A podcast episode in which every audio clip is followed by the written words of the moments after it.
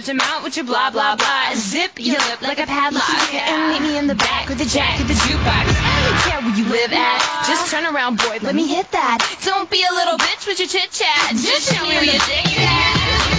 Hello there. You are listening to the Quarter to Three Games podcast for early September 2013. My name is Tom Chick, and my game of the week is not a machine for pigs. How can that? And I'm Jason McMaster, and my game of the week is not Machines of Loving Grace, because that's a band, but it's also not Diablo 3. This is Nick Diamond, and my game of the week is not League of Legends. Suck it, McMaster is the In your subtext. face. Yeah, that's right. That's the subtext of that comment. Uh, let me also ask you, uh, Nick, is your game of the week uh, World of Warcraft? No, so in his face again. Oh, 'Cause you- burn. That's awesome. Also, because Nick, those two are also not my games of the week. What do you think of that, McMaster? I can't say the same. we'll find out soon enough. Uh, before we talk about our games of the week, um, let's uh, Nick, you've been busy with something uh, this past weekend that when you posted about it and you posted these great pictures of what you saw, you wrote. I actually wrote this down for reference. You wrote, uh, "It's chaos and it's awesome." That is a quote that Nick Diamond, you you have been attributed to that. That that quote's been attributed to you in reference to uh, PAX, the Penny Arcade Expo. Uh, before we started recording, you said something that made me think maybe you're having second thoughts. What's going on there? Uh, so number one, I have no recollection of this event, so I, I, I don't believe that that's what I wrote. we'll, we'll check the record later. No, um, so when I wrote awesome, I meant it in the causing awe or terror. Uh, Oh, like for instance, if Great Cthulhu rose from Roll Yeah, you could say he is awesome. awesome. How, how do you pronounce awesome. that? Was that was that a plane, or was that a type of cheese, or what was going on there? McMaster, are you Yeah, are you calling into question my uh, my pronunciation of, of things from the Lovecraft mythos? It's Cthulhu, and the the underwater city that fortunately hasn't risen is isn't it R'lyeh? I think it's Gruyere. McMaster, it's really cute when you pretend to know Lovecraft. McMaster, later later on in the podcast, maybe I'll have a, a HP Lovecraft quiz for you. I'll have a I'll have a um, Madden quiz for you. Oh, And yes, I, I I will do well at it because I have seen Shakespeare in Love as well as some of his other movies. So Oh, yeah. I, I think I could do that. Yeah, I think you, yeah you got this one on the lockdown. Uh, so all right, so you you you you used the word awesome, Nick, in reference to PAX, Penny Arcade Expo. Uh, but maybe you'd like to elaborate uh, now that you've come through several days of attending uh, what you meant for anyone who might have thought you meant it was wonderful. Yeah. So it's basically a nightmare of lines. Is really what. Oh, well, yeah. Okay, I see. Right. Yeah, And you actually wrote about some of that. Yeah. So you're you're just talking about the throngs of people and the logistics of squeezing so many people through so many little demo stations and panels and whatnot. Yeah, and if so, for those of you that aren't familiar with it, it takes place in the Washington State Convention Center, which is uh, smack dab in the middle of uh, Seattle. Um, and the convention center is divided up into like four or five levels. Um, and at this point, it's just not large enough for PAX. It really isn't. It's to the. I mean, we got to this point a, a few years ago, really, but it's to the point now where it's sprawled out. Uh, there's parts of it in other nearby buildings, like they have to put panels in hotel uh, ballrooms. Um, they, When you're walking around downtown Seattle at this time of year during the convention, you'll see several people with this sort of sad, lost look on their face. Oh, yeah. Uh, and they're the people trying to get to a panel that's in a hotel, ballroom, or something that's not part of the main convention center, and they're just kind of wandering helplessly around the streets. uh, it's a it's a common sight during PAX. Yeah. It is, yeah. And it's really good because they're they're so easy to pick out that the the ticket scalpers will just swarm these people. Like they can they can see them wandering around lost, so hey, they know they've got a good 20 minutes of you know, getting right in their face and asking, "Come on, come on, sell your tickets, sell your tickets, come on, come on, sell your tickets, sell your tickets."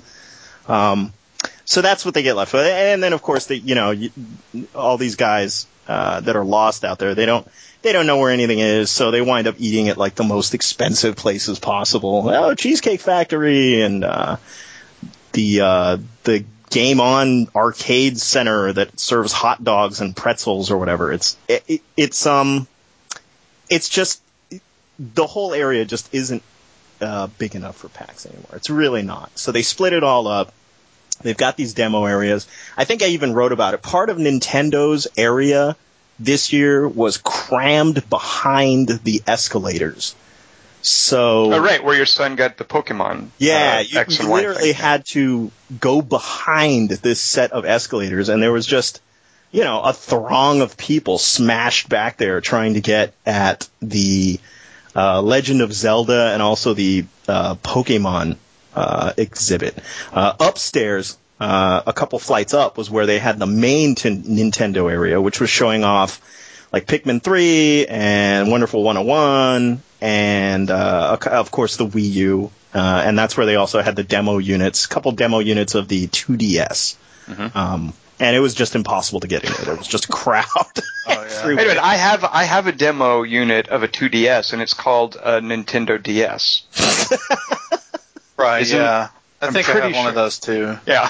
so so if you if you missed it at Penny Arcade, just coming over to my house, I'll have to charge it up. Uh, it's in a box somewhere, but I can show you what the, the Nintendo 2DS will look like. I think uh, if you But- missed it at PAX. but you have the cool one that folds. Oh, because that's the thing with the 2DS is that Yeah, it doesn't fold. It doesn't right. fold up. So Right. yours is even cooler. You can use it as like a TV dinner tray after you flip over. As a buckler, you could strap it to your your wrist.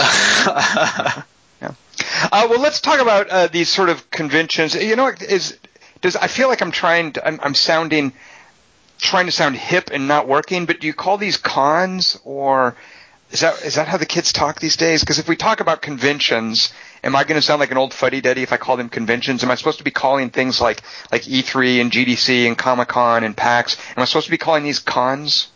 Who do you think listens to us? People way more hip than me. Uh, that's a good point.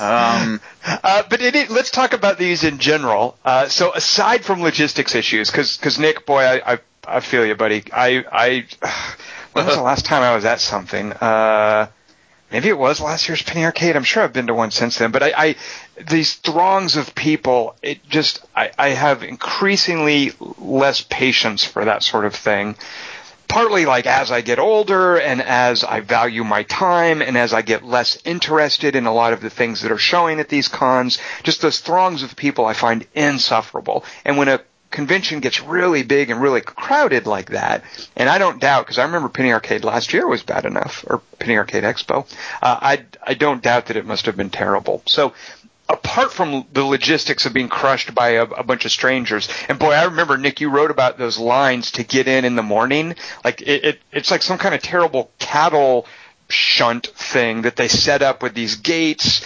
Uh, and you have to like sit there early in the morning to get in, and oh, that I just remember that too. I, if I never have to do another one of those, that's fine with me. Um, Well, what, what the, speaking of that line, that, that morning line, what really makes it bad now is, so the first couple of times I went to the Penny Arcade Expo, uh, that line was just, it was a line. Literally. It was just a, you know, a looping line. They just had you line up and a couple of the, uh, PAX enforcers, right? They're, they're, they're kind of general purpose security usher slash, you know, tour guide people were just there and they just made sure every you know nothing got out of control and everybody stood in line and then when the doors open okay everybody gets to go in uh, the past couple of years though of course you know the geniuses have figured out that oh well you've got people sitting here for you know up to two and a half three hours let's go ahead and blast some ads at them oh, so the whole time you're there, yeah, I mean, and I'm not exaggerating, the whole time you're standing in that line, it is Mountain Dew, Doritos, and Xbox One in your face. And there's a guy on a PA system just screaming at everyone. You know, I have to say, Nick, it makes sense. If I was trying to sell any of those three things, uh, I think I would go for that. Yeah, nobody's leaving, right? No, nobody's Right. walking away. Yeah, what are you gonna stuck. do? Yeah, what are you gonna not listen? Bring earplugs? Right? Yeah.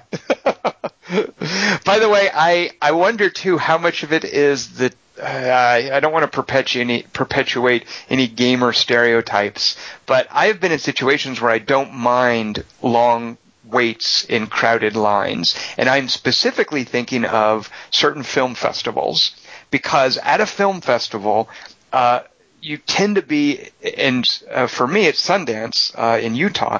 You tend to be in lines with people who re- are really excited about seeing a movie and who've also been there several days, seen several different movies. And the kind of person who does that is the kind of person who can have this in-depth discussion about movies that movie wonks like me love. So I I never minded waiting for three hours to see a movie at Sundance because of the types of people you meet and the general atmosphere. Uh, I can't say that I've really replicated that experience in crowded lines at, at gamer conventions or comic cons. And maybe that's just me. Um, Well, first, um, check out the beret on Tom. Uh, second, Always. second, uh, yeah, you're right. At, at least at Penny Arcade Expo, all you get is uh, everybody is just you know nose deep in their yeah, 3DSs or their uh, iPhones or whatever. That, that's really all. It, uh, there was no talking, no discussion. Nobody's nobody's out. Hey man, you excited to see the new blah blah blah? Nah, no, it's just people sitting there playing on their little handheld games.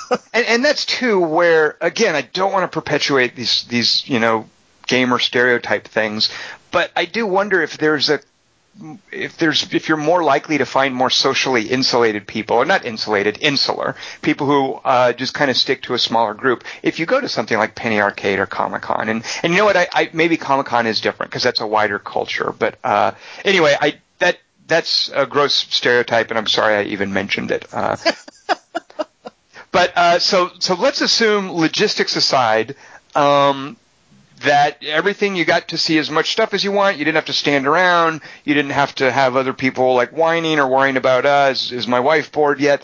Logistics aside and all that stuff, uh, it's awesome in the sense that you saw great stuff and you enjoyed it, right? uh, let's go 50-50 on that one. Okay, okay.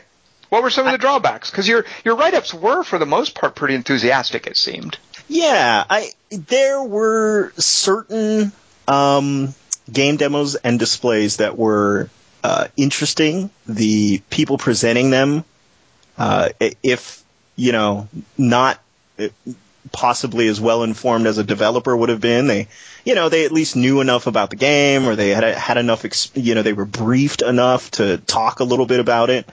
Um, and then the the games themselves were you know, obviously they're all made of little vertical slices, right? Everybody prepares these little demos bits for whatever GDC, games Gamescom, PAX, all these other different things. Um, so they're, you know, some of them are interesting, and so they can, you know, you can be engaged while you're you're standing there playing it, and you can talk to the guy that's presenting it or whatever. Uh, but then there are a lot of them that. So first off, I, I'd say a good 50% of the things at PAX um, are non-playable demos. You just get to watch somebody else do it. Uh, y- like everything Ubisoft that was there was just uh, you watching a screen while somebody told you what was going on. Welcome to E E3.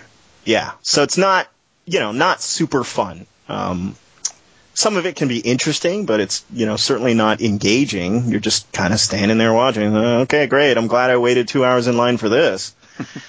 um, and then of course there are just there are you know because it's a it's a lot of these demo slices are you know kind of hastily put together and rushed out. Uh, there are lots of times where you're playing a demo and you'll do something that you probably weren't supposed to do or they weren't prepared for you to do. So the presenter or whoever has to kind of step in and, you know, sort of guide you to, to what you were supposed to be. Oh, yeah, um, so you probably shouldn't have shot that guy. So what you, uh, Yeah, you give know me that. Give me those back control. up- Yeah, yeah. Let, here, let me just take that. Let me take that from you. Here, I'll fix this. Okay. And next time you play, yeah, don't go over there. Don't shoot that. Yeah, here. Okay, here's the controller. Now do it right this time. Yeah, there, there is, uh, there is a lot of that. Now, McMaster, uh, you uh, are a veteran of various E3s. How does what Nick is describing compare to what to what your experiences have been at E3? I mean, well, a lot of, I mean, a lot of it's similar. I mean, then again, you know, when we go, we get the press badges, and they don't usually make you stand in line. So there is that little chestnut. Um, but, uh, but yeah, no, it's it's a whole lot of guided demos at E3. I mean, and you get to play stuff, but you get to play it for like a handful of minutes at a time. It's not really that entertaining. Mm-hmm. Uh, and it's all uh, for what I'm. I'm a terrible uh, test case for this because I look at that stuff and all I see is people trying to sell games. They want they want to get me hyped on a game, and then therefore, whether you know, if I'm press, I'll talk about it. If I'm someone at PAX, I'll post about it on Facebook or whatever. It's it's people trying to use me to sell their games and trying to create this glossy, favorable impression of the game. Uh, Nick, you called it a vertical slice. These demos, uh, I think of it more as a sliver, uh, like and, and such a carefully engineered sliver. Yeah. Uh, and it and it's used to create an approximation of either the gameplay or a feeling or just a general tone.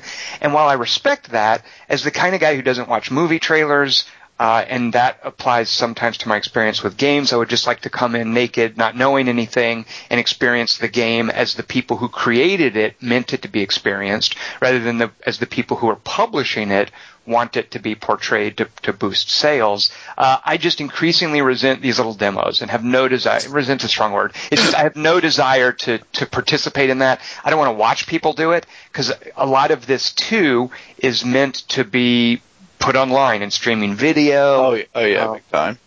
so, so for for me, I just don't want any any part of that. You know, like like that.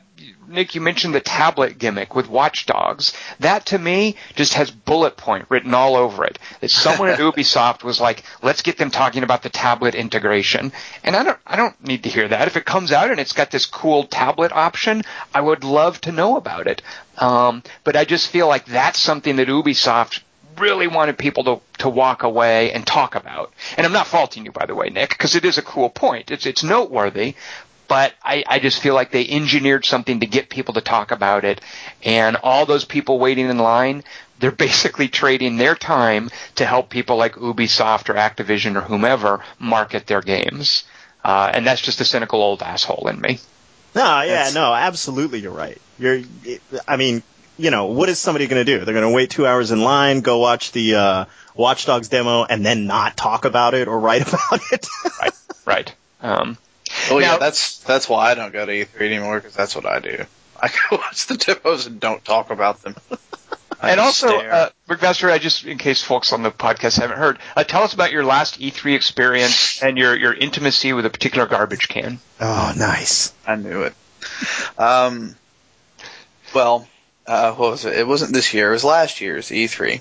I came out to cover for Game Shark, and then ended up covering for No High Scores because Game Shark kind of got rid of all of us. And um, I uh, I was staying with Tom, and the first day I go in and I'm not feeling that well. Um, and uh, long story short, I managed to. Uh, I go to several demos, and uh, after one that was not on the show floor, it was kind of off uh, in the meeting room. I decided to sit down and rest, and uh, and started getting really nauseous. And I ran uh, and threw up into the side of a garbage can because it, the top wasn't open. So it was one of those you had to stick, I had to stick to the side of it. And uh, the door to future media was open, and I swear to God, I heard someone go, "Nice." um, Now, they could have just been reacting to, say, a canned demo that they were watching. Uh, probably not. Um, yeah, Uh, so that was my last E3 experience. So basically, McMaster, E3 made you hurl. Oh yeah, it was pretty bad. Um, yeah, the uh, whole E3 experience for the last few years hadn't been as magical as the first few. Now, one of the, one of the advantages you can get, one of the experiences that I think can be valuable at something like E3 or PAX, and that I'd like to hear you talk a bit about, Nick. Uh, you got hands-on time with uh, at least the new PS4 controller. Is the is the is the Xbox One controller any different, or it's the same thing? Uh, it is different. It's it is uh, it, it feels thicker and a little wider. That's what she said. Yeah. Did I, do it right? Did I, I don't know if I got that right. I might have screwed up the intonation. Uh, sorry, I couldn't resist. Um, and they got rid of uh, the if you use the uh, you know wireless controller uh, on your 360, they got rid of that battery bump on the bottom, the infamous battery bump that apparently bothers some people. Oh, why do people have a problem with that? That's where the batteries go. Yeah, I don't know. I have no idea. Weird. Okay. yeah, it seems like a weird complaint. I, I don't know. Um, it, honestly, it, it felt like the 360 controller, maybe slightly heavier. It, it was hard to tell because, uh, it, you know, they were all connected to that little lanyard thing that they The don't you the don't steal me Yeah, please don't steal me. Right. Uh, but it, but in a way, I think a lot of us kind of feel that the 360 controller uh, ain't broke. Um, but uh, some people feel differently about the PS3 controller, and I imagine that's where the greatest difference was, right? Yes, huge difference. Um, again, uh, much wider. Uh, the angles on the, the, I guess you'd call them the handles on the controller. Uh, now they're f- like farther apart and the angles are wider, so it just fits a little more comfortably, I think, in your hands. Um, the buttons, the, the little jewel buttons or whatever, I, I don't think they call them the jewel buttons, do they, for the PlayStation? Yeah, I've never heard them called that, but if you say so, I don't know what they're called. I, I know the, the the 360 they pushed that like like really uh, well early on. They were like, oh, they're called jewel buttons, jewel buttons, jewel buttons. So all right, whatever. do you have Um, a PS3, Nick? By the way, I do not. do you have a PS2? Uh, did yes. Okay, I'm going to give you a quiz real quick. I'm going to give you four shapes. You tell me where, if it was a clock face, the buttons Oh, were a clock face, where they're located. Are you ready? Oh my gosh. No, Nick, this is important because you might have to. If you're like playing God of War and a quick time event comes up, what are you going to do? So here we go. It's a quick time event. Uh, a Titan is about to step on. Cro- or what's his name? Kratos is about to step on him, and Nick, I need you to mash the circle button. Where on the clock face is it? Quick! Uh, okay, it's on the underside. What? Did you just reach under the controller looking for the circle button? Yeah, it's on the underside. Yeah, you just got you just got mushed by a Titan. Now you're No, gonna. that's not look. fair. The the PS4 controller has a touchpad on the underside. Yeah, sorry, you just you're gonna have to reload and replay again. So here we go. Ah. Here comes the Titan. Now that you've looked at the circle button and you realize it's on the nine o'clock position or the three o'clock position, McMaster help. It's three o'clock. three o'clock? No, it's the nine o'clock. Is the three o'clock the X? No, no, it's the oh, square. Oh, God. Square is it? Okay, I'm gonna do one that I know for sure. Okay, So Nick, gets the square. here you go. Here you go, Nick. The the Titan is about to step on Chrono, Kratos. You have to press. You're ready with the circle, but oh, they threw you a curve. Now you have to press the triangle. Where on a clock face is the triangle button? I actually Oh know. God. Uh, uh, near the shoulder. It's, it's in between the shoulder buttons. Yeah. Once again, you're gonna have to replay this over and over until you learn that the triangle is at the 12 o'clock clock position. Oh, I bet. Oh, Uh, all right. So at any rate, uh, you did like uh, the uh, PS4 controller.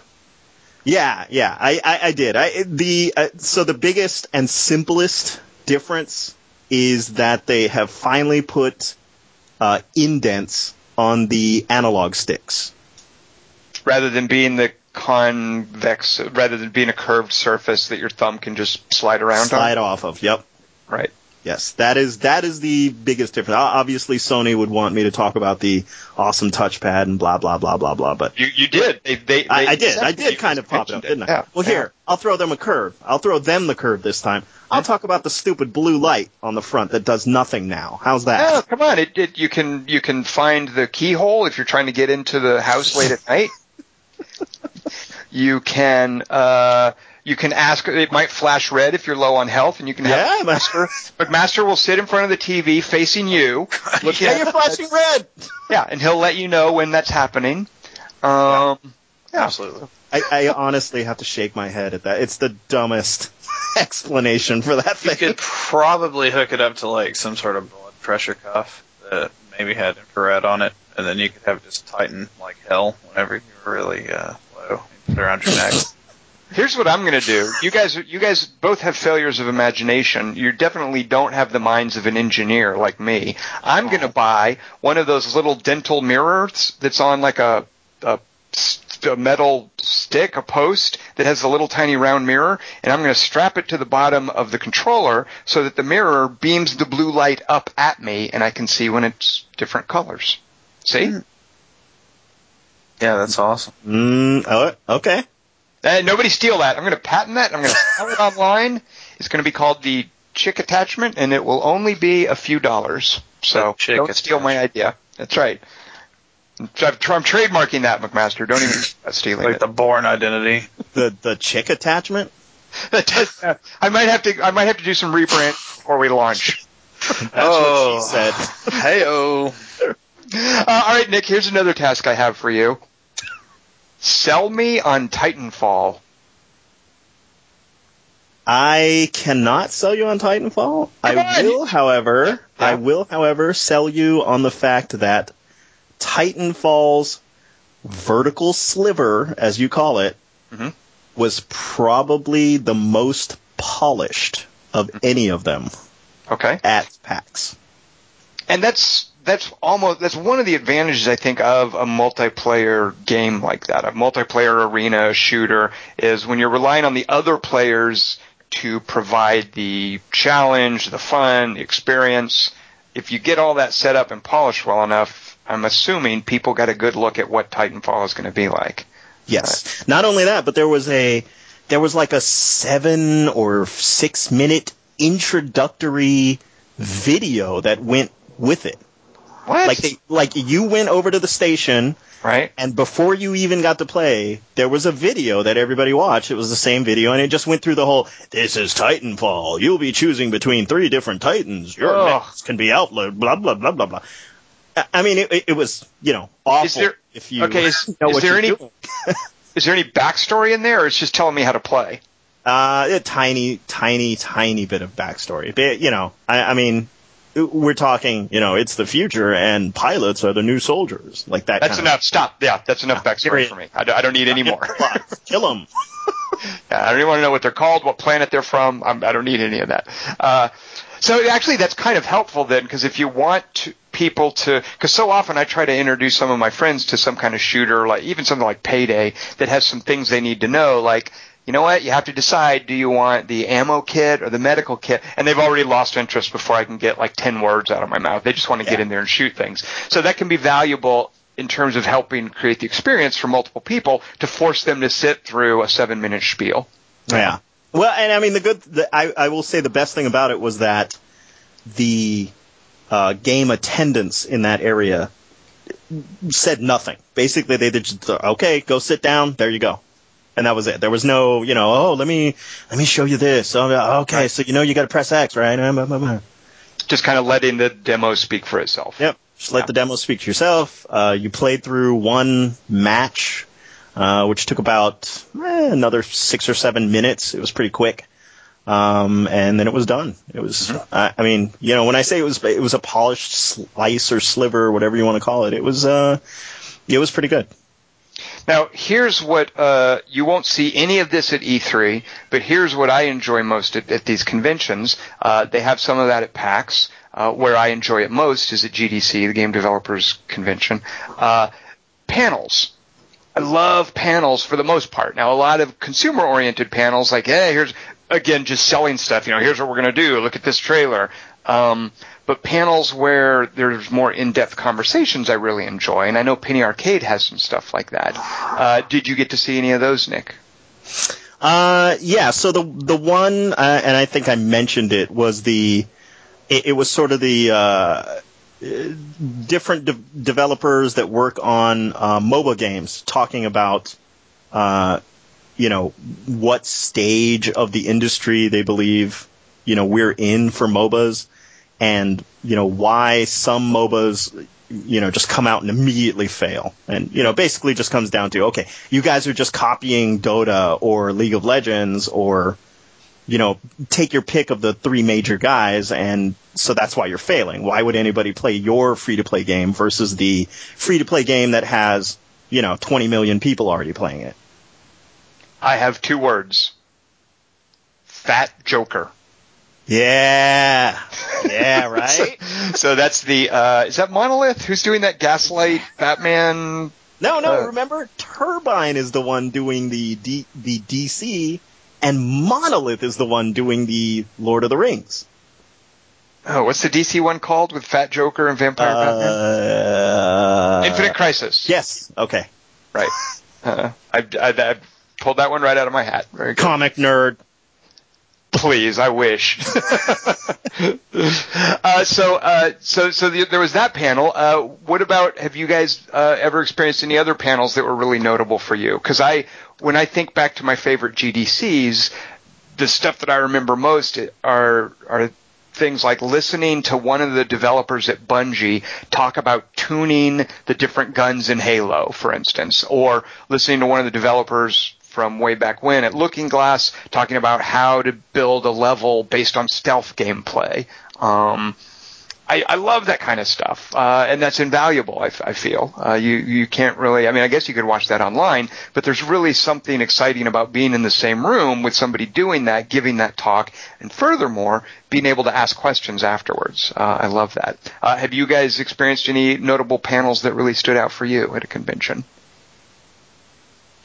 Uh, you know, I've never really been to many. I've only gone to like gaming cons and E3. I've uh, not really made it to any of the others.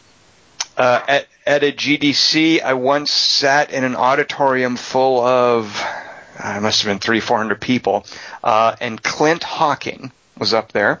He, I think most folks would probably know him as the the the fellow behind Far Cry 2.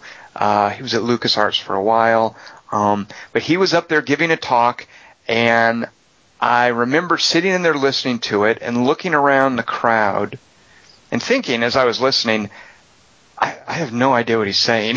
Looking around the crowd and realizing that probably in this room there were only like five percent of the people who were smart enough to follow Clint Hocking, and and be painfully aware that I was not one of them.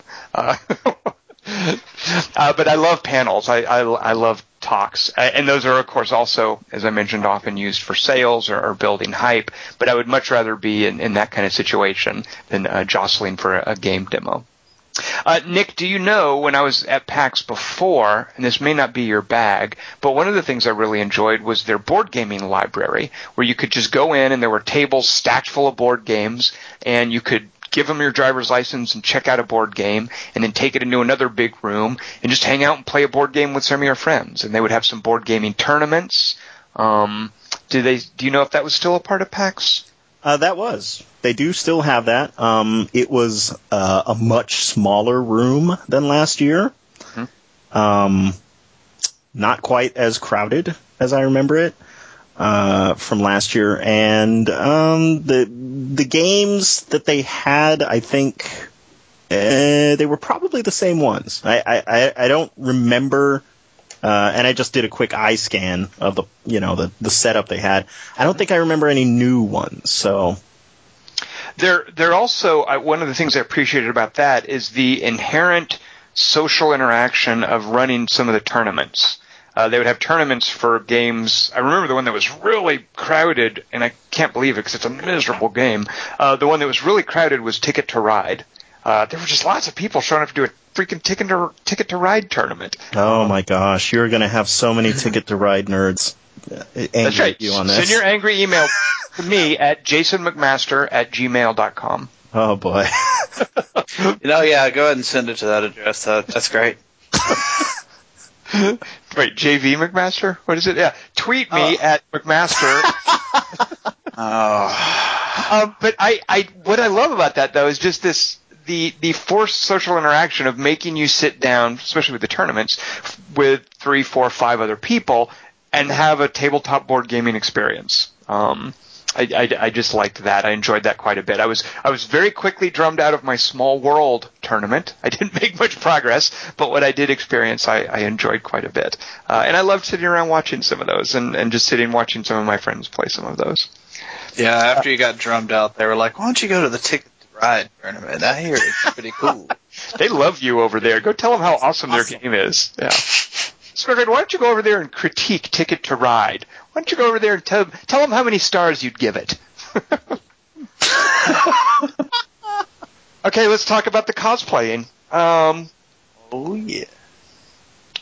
let's uh yeah that's what is there to be said about cosplaying so how much of that was was in evidence this year nick did you see a bunch of that and and what seemed to be a popular costume Uh, anything that looked like a bikini, but with the metal on it. what character is that I don't know. I don't even know. All of them. Yeah. action There's rpg female character number 32 yeah right Metal Gear Solid Five. ah yeah there you go exactly yeah Oh. Uh, I, I, I don't bear any. I don't hold a grudge. You Like I, I bless anyone's heart who wants to come out to one of these things wearing a costume. Um, these are are after all people who enjoy imaginative fantasy worlds and let your freak flag fly if you want. Uh, but I just I. I, I find it really amusing and kind of endearing. Uh, I was at Toronto recently for an Ubisoft thing. I was talking to one of their employees up there, and he just seemed like a normal dude. Uh, and he was. I'm not meaning to imply he wasn't a normal dude, but in the in the course of talking to him, he revealed unabashedly that he was a Captain America cosplayer. And to look at this dude, you never would have guessed that about him. He looks nothing like Chris Evans. Not an insult. Most of us don't. Uh, but this fellow, this fellow was very proud of the fact that he was a bona fide Captain America cosplayer. He would do parties and stuff. And he was also, he talked a lot about the what it took to get his suit together, and he was especially proud of the fact that he had to pay like five hundred dollars at this automotive bodywork place to get them to detail his Captain America shield, um, and he just had no shame, and it was really endearing talking about this, uh, and he was just so gleefully proud of being a Captain America cosplayer. Uh, I loved that. So here we go. Then let's go around the table. If we were to cosplay, you guys both have to, McMaster. Next year we're going to Penny Arcade, uh, the expo. You have to cosplay. Nick, I don't care what kind of guff you get from your teenage children. You have to cosplay as well. What could you guys pull off as cosplayers? And here you go. I'm going to go first. I think the only thing that I could manage, and even this would be a stretch, but the best I would be able to pull off uh, Agent Coulson from from the Avengers and the the ABC TV show coming up. I think that right there that that's about as close as I could come to cosplaying without looking completely ridiculous. So, so wait, back up. So you would just wear a suit. Yeah. Well, yeah, kind but of I a would- total rip off. What are you talking about? I'd have a name tag or something. Like, doesn't he have to Oh, wear a security Fair tag? enough. Yeah. Yeah. And every I'm now going and then, as video gaming personality Jason McMaster. That's who I'm going as. If you're going as Agent Coulson. wait, what comic book is that from, McMaster? Awesome one. Actually, I am in a comic book, so there you have.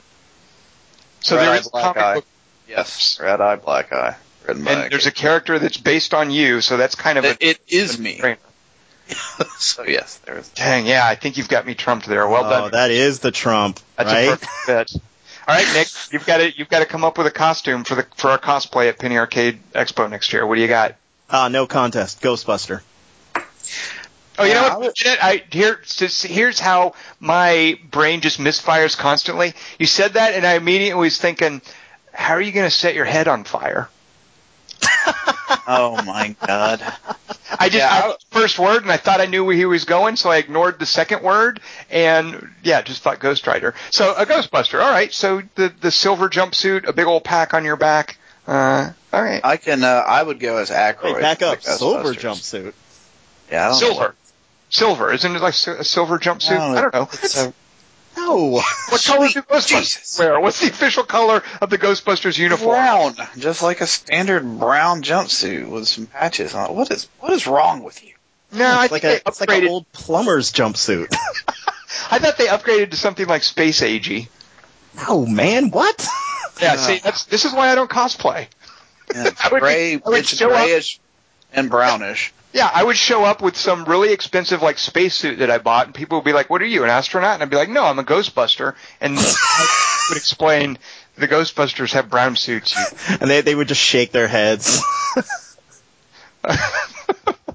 uh, all right, so let's see. Uh, anything else that I missed? Like uh, great con experiences you guys have had?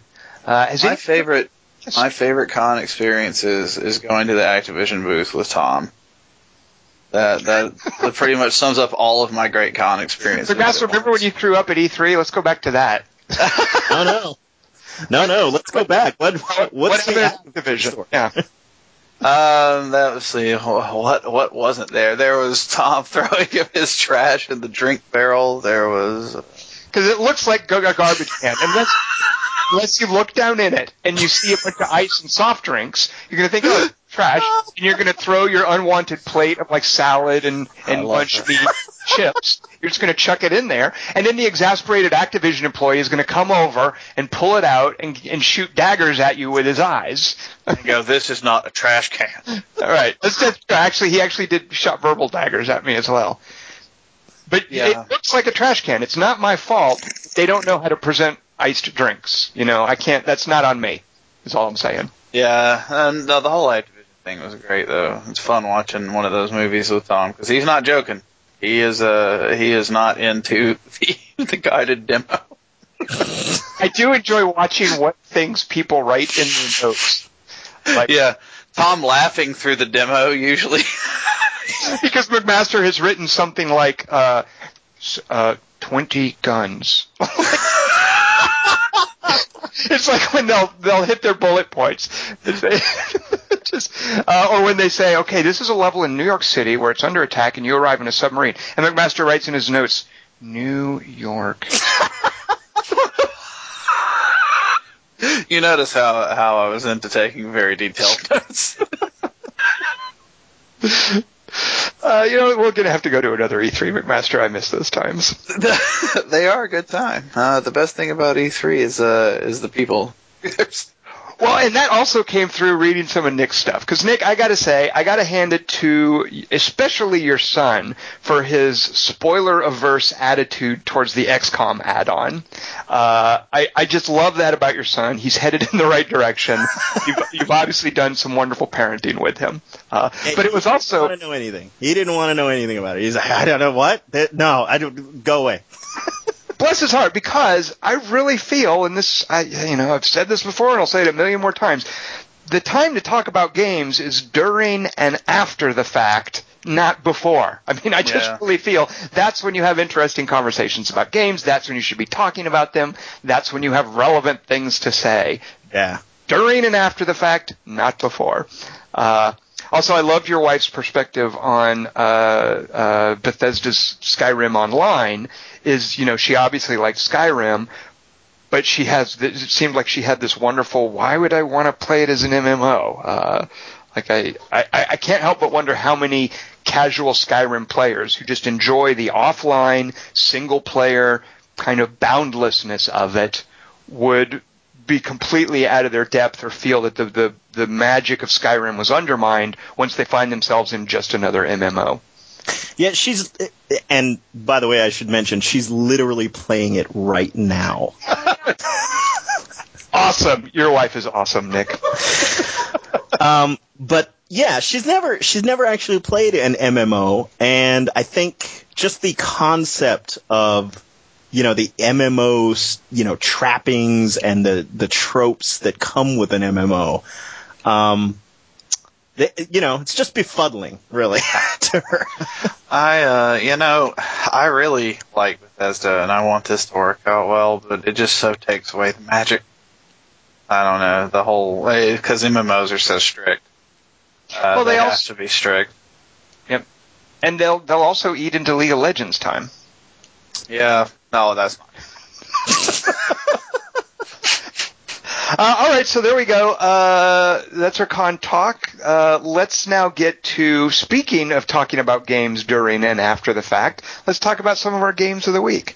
Um, Nick, I know you've been you've had a lot of stuff going on. It was awesome that you got time to go to Penny Arcade. Uh, you probably haven't been able to play many games lately, have you? Do you? How could you possibly have a game of the week? But, well, I picked a game that didn't take very long to play. Like like Bejeweled, No, longer That- than Bejeweled. Okay. Maybe not quite that short. Uh, The back so of a I Volkswagen. played. I uh, I played uh, the Incredible Adventures of Van Helsing.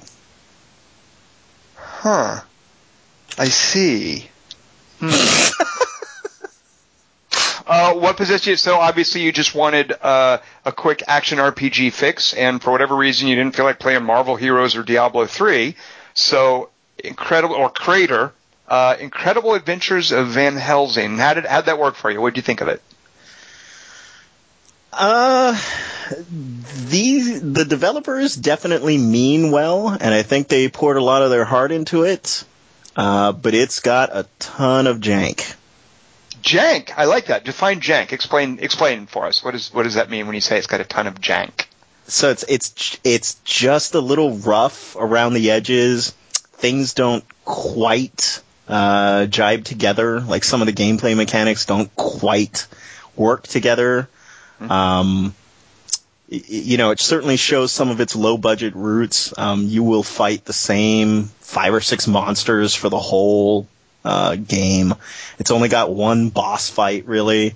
Uh, and uh, you know, spoiler alert, but there there literally isn't much of an ending to the game. It's it, it, you you fight the boss, and then you get a, I guess, five second cinematic where another maybe boss says, "I'll get you," and then it ends.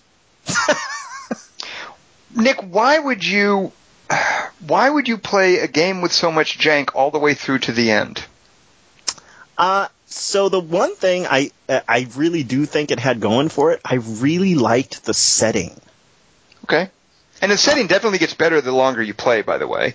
I, yeah, I feel the it, later setting stuff was way better than the early stuff. Yeah, and it's you know for for anyone who doesn't know, so it's it's kind of set in a you know semi steampunky um, you know, very early, like Dracula type era, uh, made up Eastern European country. Mm-hmm. Um, I think it's Borgovia is the name of it. Um, and it's, you know, it, it's just, it's kind of, it's different from any other ARPG that I've played as far as that goes. Um, you know, normally you just get the normal, you know, swords and sorcerers, or you, or you know, in the case of something like Space Siege or a couple of the others, you get, you know, you're fighting on a derelict ship or you know, an alien planet or whatever. But it doesn't change much. Um, this one definitely, you know, has its own character. Mm-hmm. I, I, for so we're going to talk about action RPGs next week, and specifically Diablo 3. So I won't get too much into this. But for me, there's this intangible, and it's hard to to articulate, uh, and a lot of it is personal. Um, but the the feel of the combat in an RPG is either going to hook me early on or it's not. And if it hooks me early on, I can find myself playing a mediocre RPG for a long, long time. And I think that's part of what's going on with Marvel Heroes, by the way, is I think Marvel Heroes has a lot of problems, but just the basic feel of the combat, the appropriate splashiness, um, whatever intangibles are going on there, that works for me. And I don't think Van Helsing ever hooked me with its just basic feel of combat. No, um, no, I, I agree. The that moment to moment, I guess, combat um, and you're right. I think it is kind of intangible. Um, it never really gels. That that's a big part of the jank right there. It it just doesn't gel. There's a lot of systems going on in Van Helsing that that don't seem to work the way you would think they work. Yeah. Um, yeah. And, and that's got to be, and it's it, it's got to be really frustrating too to people who make action RPGs to hear us not really able to articulate why Diablo 3 works for us, Van Helsing doesn't. But I feel that that's part of what comes from being a veteran action RPG developer. You know, the, the one of the Marvel Heroes guys is uh, uh, David Brevik, who goes way back to the original Diablo. I, I think that when you are a new developer trying to make an action RPG, and I'm pretty sure that would, that's what was going on with Van Helsing. I forget who the developer was, but I don't think they'd done other action RPGs. Um, but uh, that's just such a difficult thing to get right, and without experience, uh, the odds are kind of against you. Like trying to nail those things that make a guy like me stick with what might otherwise be a mediocre action RPG. Um, all right, so uh, you're going to play a different character class through Van Helsing now, right? no, I'm just There going to play. Van Helsing. Yeah, exactly. uh, McMaster, did you did you dink around with Van Helsing at all? Negative. Did you at least see the Hugh Jackman movie? Um, I think I saw half of it. Ha ha. What? Did you see it? No, why would I see that? It's bad CG. Because you see all sorts of crap. You know what? That is kind of. You're right. I, I have no room to basically get on the, Yeah, I don't know what the moral high ground. Yeah. You know, I feel bad, McMaster. I'll watch it tonight. Yeah, you should. Okay. Watch at least half of it. Tell me what you think. Okay. Which half did you watch? The first or second half? Because I'll watch the other half. The middle. Oh, okay, No, so I'll watch, I'll, I'll watch the first quarter and the final quarter. Okay. Between the two of us, we'll have completed that darn movie. Link them together. All right. McMaster, what do you have for your game of the week? Uh, let me guess. Can I have? Can I get two guesses uh, about what your game of the week is? Yes. Okay, my first guess: League of Legends. Got first time. No, uh, actually, my game of the week is neither of your guesses this week. Well, wait, you don't know. You don't know what my second guess is. You ready for All my right. second guess? What's your second guess? World of Warcraft. Man. I Did I get it? No, no, no. Unfortunately for you, you didn't. Or fortunately for you, I guess. Actually, though, uh, I could talk about League of Legends for quite some time. Oh. Uh, as soon as we finish the podcast, I'll I'll record everything you have to say, and we'll a- a- append that to the ending of the podcast. It'll be like extra material, a bonus. So Okay. don't go anywhere, McMaster. You stick around once we're done recording. Okay.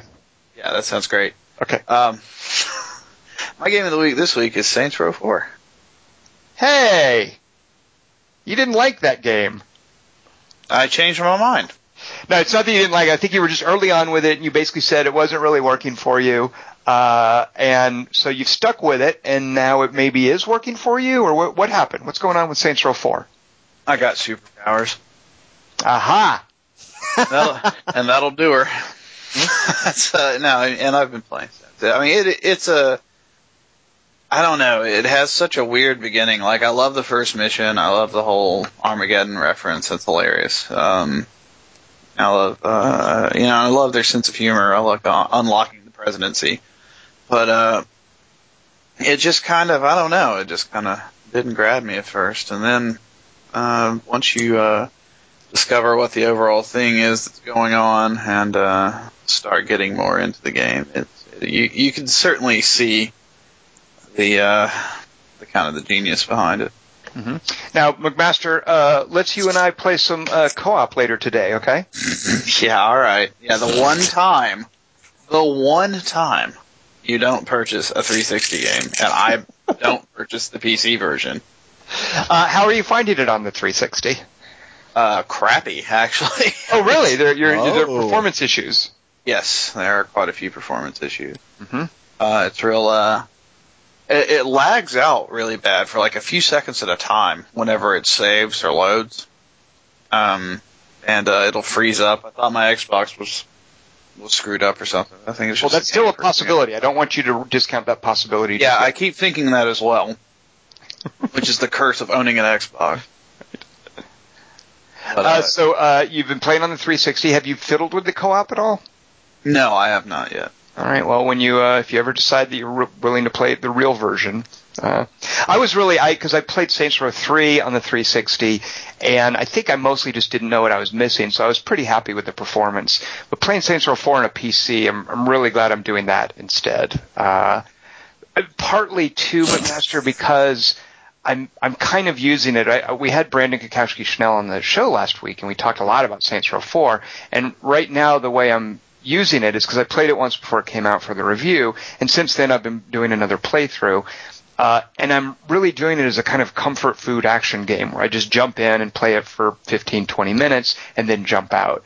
And I'm finding that much more viable on my PC where I'm doing work or whatever, and I'm like, I'm going to finish a Kinzie mission or something, and I just go over and do that, load it up, play it, in and out quickly. Um, and yeah, with no performance, like I just feel like the performance issues, just not having that, not having any of the lower res textures, uh, I've been real happy with it on, on the, the PC.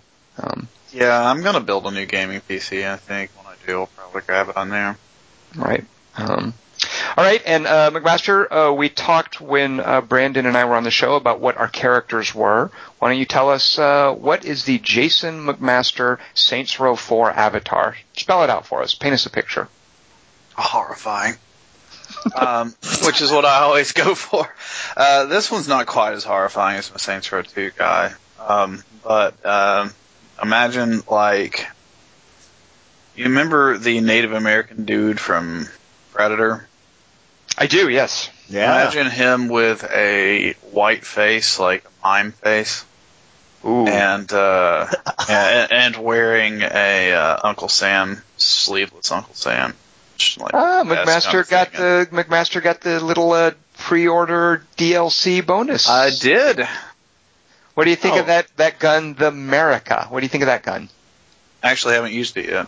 Yeah, it's overrated. It just it basically I may be appropriate for uh, American military might. It just spews out a bunch of junk. Like there's rockets and a flamethrower and bullets. You can't even see what you're shooting at. You just equip it and it's just like just all over. But instead of making that that sound I just made, it plays I think like the 1812 overture or something. Uh, Yeah, I uh, I flew around in the jet um, a bit, Mhm. but Mhm. yeah, um, it's more fun to me just to run and jump through the city though. So I haven't been doing that much. it really is gratifying, isn't it? I mean, I Yeah, I, you, I'll find so the way some of the the missions are is that you get several tasks and they're spread out all over the city. And in any other game, I would be like, oh, the waypoint is like 1,500 meters in that direction. Oh, who has the time to do that? And I'd just love just bouncing over there. I still like driving as well, but it's really gratifying to just just Yeah. bounce over those 15 meters. It, it reminds me of like the Hulk game that I think. Oh, yeah. is it Radical? Crackdown, of course. And Crackdown, of course. Yeah, yeah, absolutely. Um, it's basically like saying, and I apologize for my language, make your children leave the room, but it's basically like saying, fuck gravity. Hell yeah. Yeah, that's, that's what I have to say about gravity. Slipping the surly bonds. Here we go. That's how much fuck gravity. That, thank you, thank you, McMaster, for an adaptation reference. I, for one, That's- appreciated it. Yeah, that's no, that's one of my favorite lines ever. I love that line. McMaster, you know what? When we cosplay and Nick is a is a Ghostbuster in a brown suit, and I am Agent Coulson, I would like you to cosplay uh, Chris Cooper's character from Adaptation. I'll do that. That's the best cosplay ever. All right, so my game of the week is this isn't going to be so easy. Uh, I'm not going to do Diablo three because that's next week's podcast. Um, can I have three games of the week? Here's what I'll do. Click about it. Okay, here's where we go. Uh, game of the week possibility number one is not my game of the week. It's called Outlast, and it's a little horror game that was just released. Um, what I like about it is it has this video cam conceit. There are no interface elements, there's no guns or anything, there's no combat. You're just walking around exploring this sanitarium, and if a monster comes after you, you have to hide in a locker and wait for it to go away, and I, I find Oh, that really course. tedious. Yeah, I just I, I don't think they've managed to get good gameplay out of this non-combat horror stuff yet. Uh, frictional games came close with Amnesia, where you ha- you can't look at things or you'll go crazy, so you had to kind of cower. And I'm really curious to see what they do with their next game called uh, Machine for Pigs. Um, but I haven't played that yet. So I, I feel Outlast is doesn't quite have the game design chops yet. Uh, I don't find jump scares. I mean, they're effective, but that's really not what I want in my horror games. I'm I'm not a teenage kid anymore. I don't enjoy that. Please stop making things jump at me with a really loud noise. It's cheap and it makes me. What? Makes me wet my pants. No, they, they yeah. No, my I loved your uh I loved your uh your wallet threat level this week because of the uh, the review for that. Oh yeah, yeah, that's and that's literally what I did. Luckily, there was no one else here at the house Oh, because it God, seriously Jesus. was. Yeah, but it was there were two there were two uh, different emotional responses. The first response, the oh god, was the thing jumping out at me, and then afterwards, it was after coming down from that, it was more of a reaction of Jesus Christ, like it was really a what did you just do? It was more exasperation. It was like shock and exasperation. Those are the two stages of dealing with the jump scare. Um, I think So- Shadowcat probably has much many many more stages of dealing with your reaction to a jump scare. he normally can't be bothered, but yeah, it might disturb his sleep or something.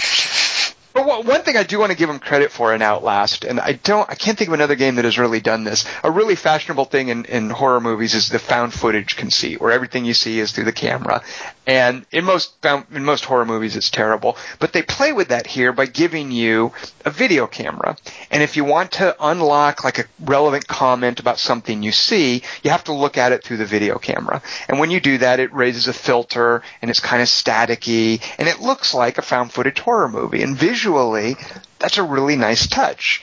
Um, however, they do this really annoying flashlight mechanic where instead of having a flashlight you turn on the the night vision. And i like that conceit because you can be looking at something scary but it can't see you. It's not like when you're shining a bright flashlight on the zombies in last of us. Um, so here you turn on the night view and you can see around and it gives everything that green tint and it looks creepy and the way that people's eyes light up looks scary um, and that's familiar to all of us. But what they did in Outlast, they give it a battery life. So ah. what you get to run around and look for batteries. Oh yeah, so annoying. That's your inventory. I got to go in this door because I got to see if there's a battery in this office. So I got, and I don't know if where I am, I haven't run out of batteries yet, but I'm keenly aware that my battery life is limited. I can see the number of batteries I'm carrying. I can see how much charge is left if I want to use night vision. Um, so they do some cool stuff with aesthetics, but I just don't think there's much gameplay there. Uh, my other non-game of the week, uh, man, Rome 2 is not working for me at all. I loved Shogun 2, Creative Assembly's uh, feudal Japan, uh, tactical RTS with a strategy game shell. I loved their presentation there, but for whatever reason, Rome 2 is such a slog. Uh, and it's so familiar. I don't feel like there's any new interesting gameplay there. And the way that it's put together, the presentation is so bloated and turgid. Uh, everything in this game is just so slow to happen, except for the actual combat, which is really fast. Um, it feels like they really want you to have a super fast combat and have a bunch of dudes get killed and then you're out of the combat. And then you're just waiting on the AI to take its turns, and you're waiting on a building to finish, and oh, here's this diplomacy frippery you've got to mess with, and I, I'm just not getting the appeal of it. Uh, there's no danger of me reviewing it anytime soon because I still need to spend more time with it. But uh, man, this is just such a slog early on for me. Rome 2. Um, so here, in fact, will be my game of the week. This last one, this last one I'm really enjoying. Uh, I think we've talked about it a bit on the podcast. Uh, a fellow named Vic Davis has a company called Cryptic Comet. He has done a game called Armageddon Empires, which is a single-player strategy game about different factions fighting in the post-apocalyptic wasteland. Armageddon Empires is superlative. He also did a game called Solium Infernum, which is a multiplayer focused kind of board game design about uh, the various denizens of hell struggling for control of it. Then he did a streamlined card-based cowboy fighting game where cowboy factions fight to control these adventure cards. Um, and that was called Six Gun Saga. Uh, his most recent game is a rogue-like about exploring a haunted house, and it's called Occult Chronicles. It had been in beta for a while, so anybody could play the beta versions of it. I think two weeks ago, maybe, uh, he released the final version of it. I've been playing some of that.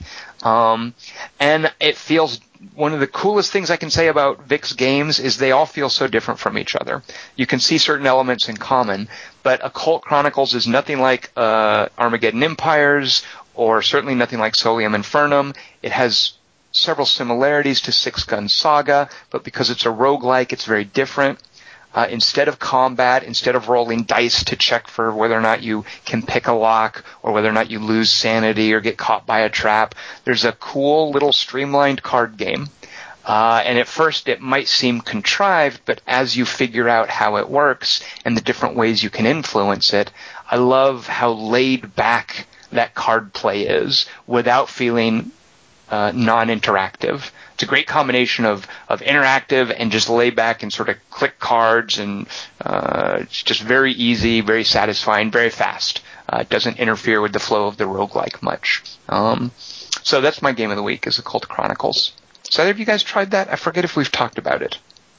Yes, you and I talked about it. Have you? So have you seen the final? Because I don't think uh, I don't think it's changed a lot since when we since we talked about its early version. And that's not necessarily a bad thing. Uh, it's not like you play a beta of something and then you play the final. It's like a whole new game. Uh, so have you seen it since it's gone final? Uh, I have not seen it since it's gone final, but I have to check it out now because I did like it a lot. If you remember, the piano room was killing me all the time. Oh, the piano room. Yep. yep. The piano room. I'm still having trouble with the kitchen. Uh, the kitchen has been my nemesis lately. yeah.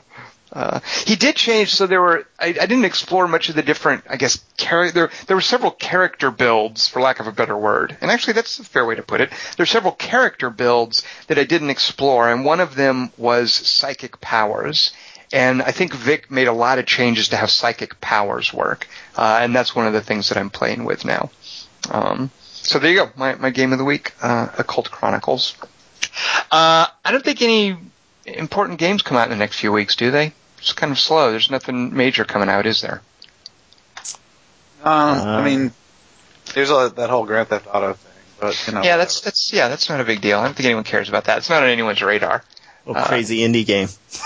yeah, yeah, exactly. The, the, those plucky little indies over at Rockstar are doing it again. Well, we'll see how that turns out. Uh, that's another one, by the way, where I'm so glad that I don't know anything about it. I haven't seen any trailers. I haven't watched any of their their their promotional stuff. I haven't read any previews. Uh, I'm so thankfully, blissfully ignorant about whatever they're going to do with GTA 5. You, you don't get a ton from the trailers, and those are really the only things I ever watch about games. I try not to read too much about a game I'm looking forward to, but I'll watch a trailer just because I like trailers.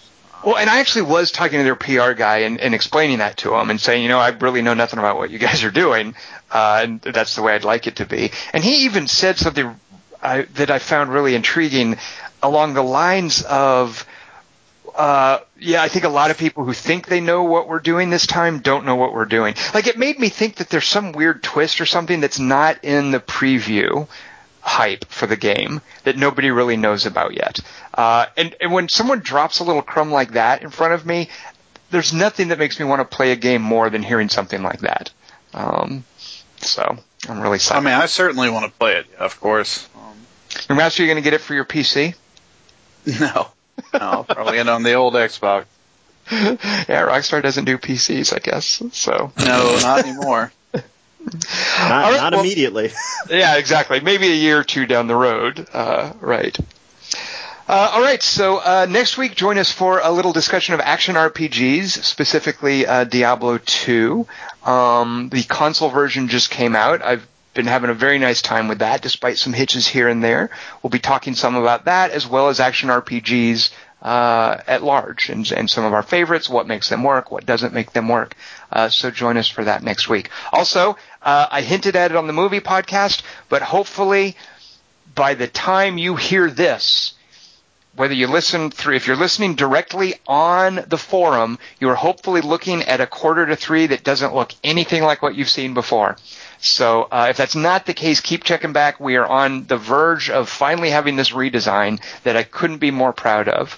Uh, so I hope as you're listening, you are admiring that because isn't it lovely? Uh, and uh, join us next week for our Diablo 3 talk. I am Tom Chick. I've been joined by Jason N. McMaster and Nick Diamond. By the way, Jason N. McMaster, what does the N stand for?